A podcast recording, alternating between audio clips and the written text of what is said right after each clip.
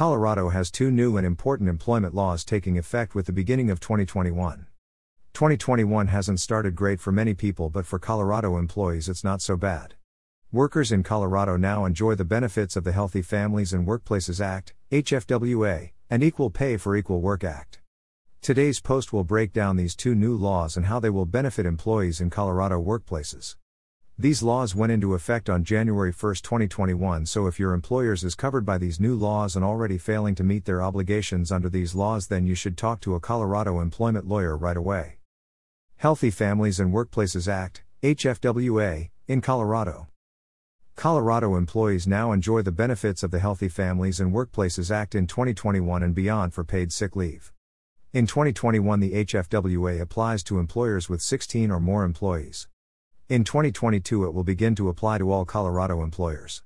This statute allows employees to stay home for forty-eight hours, or six days, of paid sick leave. This law generally applies to both full-time and part-time employees. However, there are a few exempt employers. Employees covered by a collective bargaining agreement with more generous terms are exempt. The federal government and employers covered by the Railroad Unemployment Insurance Act are also exempt.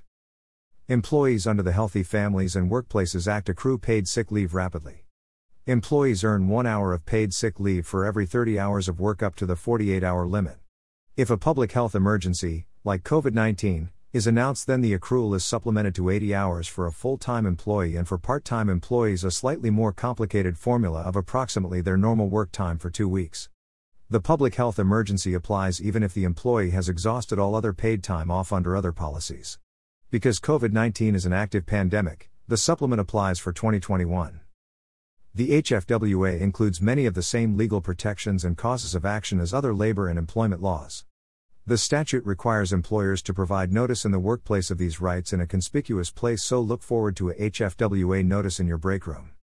The employment law also includes a private cause of action for employees who are denied paid sick leave compliant with the statute, and a private cause of action for employees who suffer retaliation for requesting leave under the statute. This means employees denied paid sick leave under the law or retaliated against for requesting it can sue their employer in Colorado courts. There is no grace period for your employer. If you have been denied paid sick leave under the H F W A or your employer retaliated for requesting it, then you should talk to Colorado employment lawyers right away. Colorado's Equal Pay for Equal Work Act. Prior to twenty twenty-one, Colorado employees were protected from sex-based and gender-based pay discrimination under federal and Colorado law. The Federal Equal Pay Act prohibits sex and gender as a basis for pay discrimination, in addition to Title seven of the Civil Rights Act of nineteen sixty-four. Colorado law also prohibited pay discrimination under a bare-bones statute, giving a nod to the language of the Federal Equal Pay Act.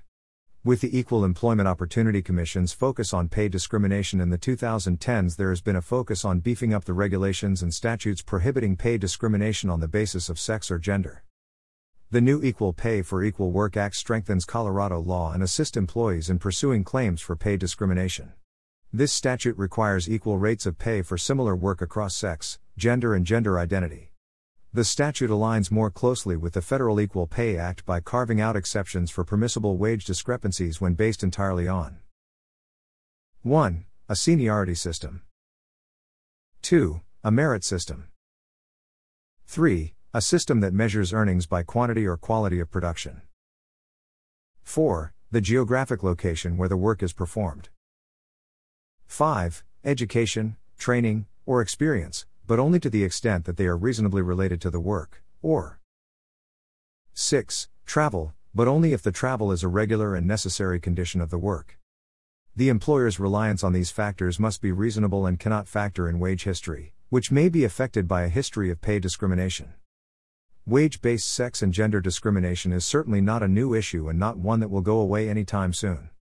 Increasing the tools for regulators to stamp out these practices and for employees to pursue claims when they are the victim of this form of discrimination is critical to reducing its harmful effects. If you believe you have suffered pay discrimination on the basis of sex, gender, or gender identity, then you should contact an employment lawyer in Colorado right away.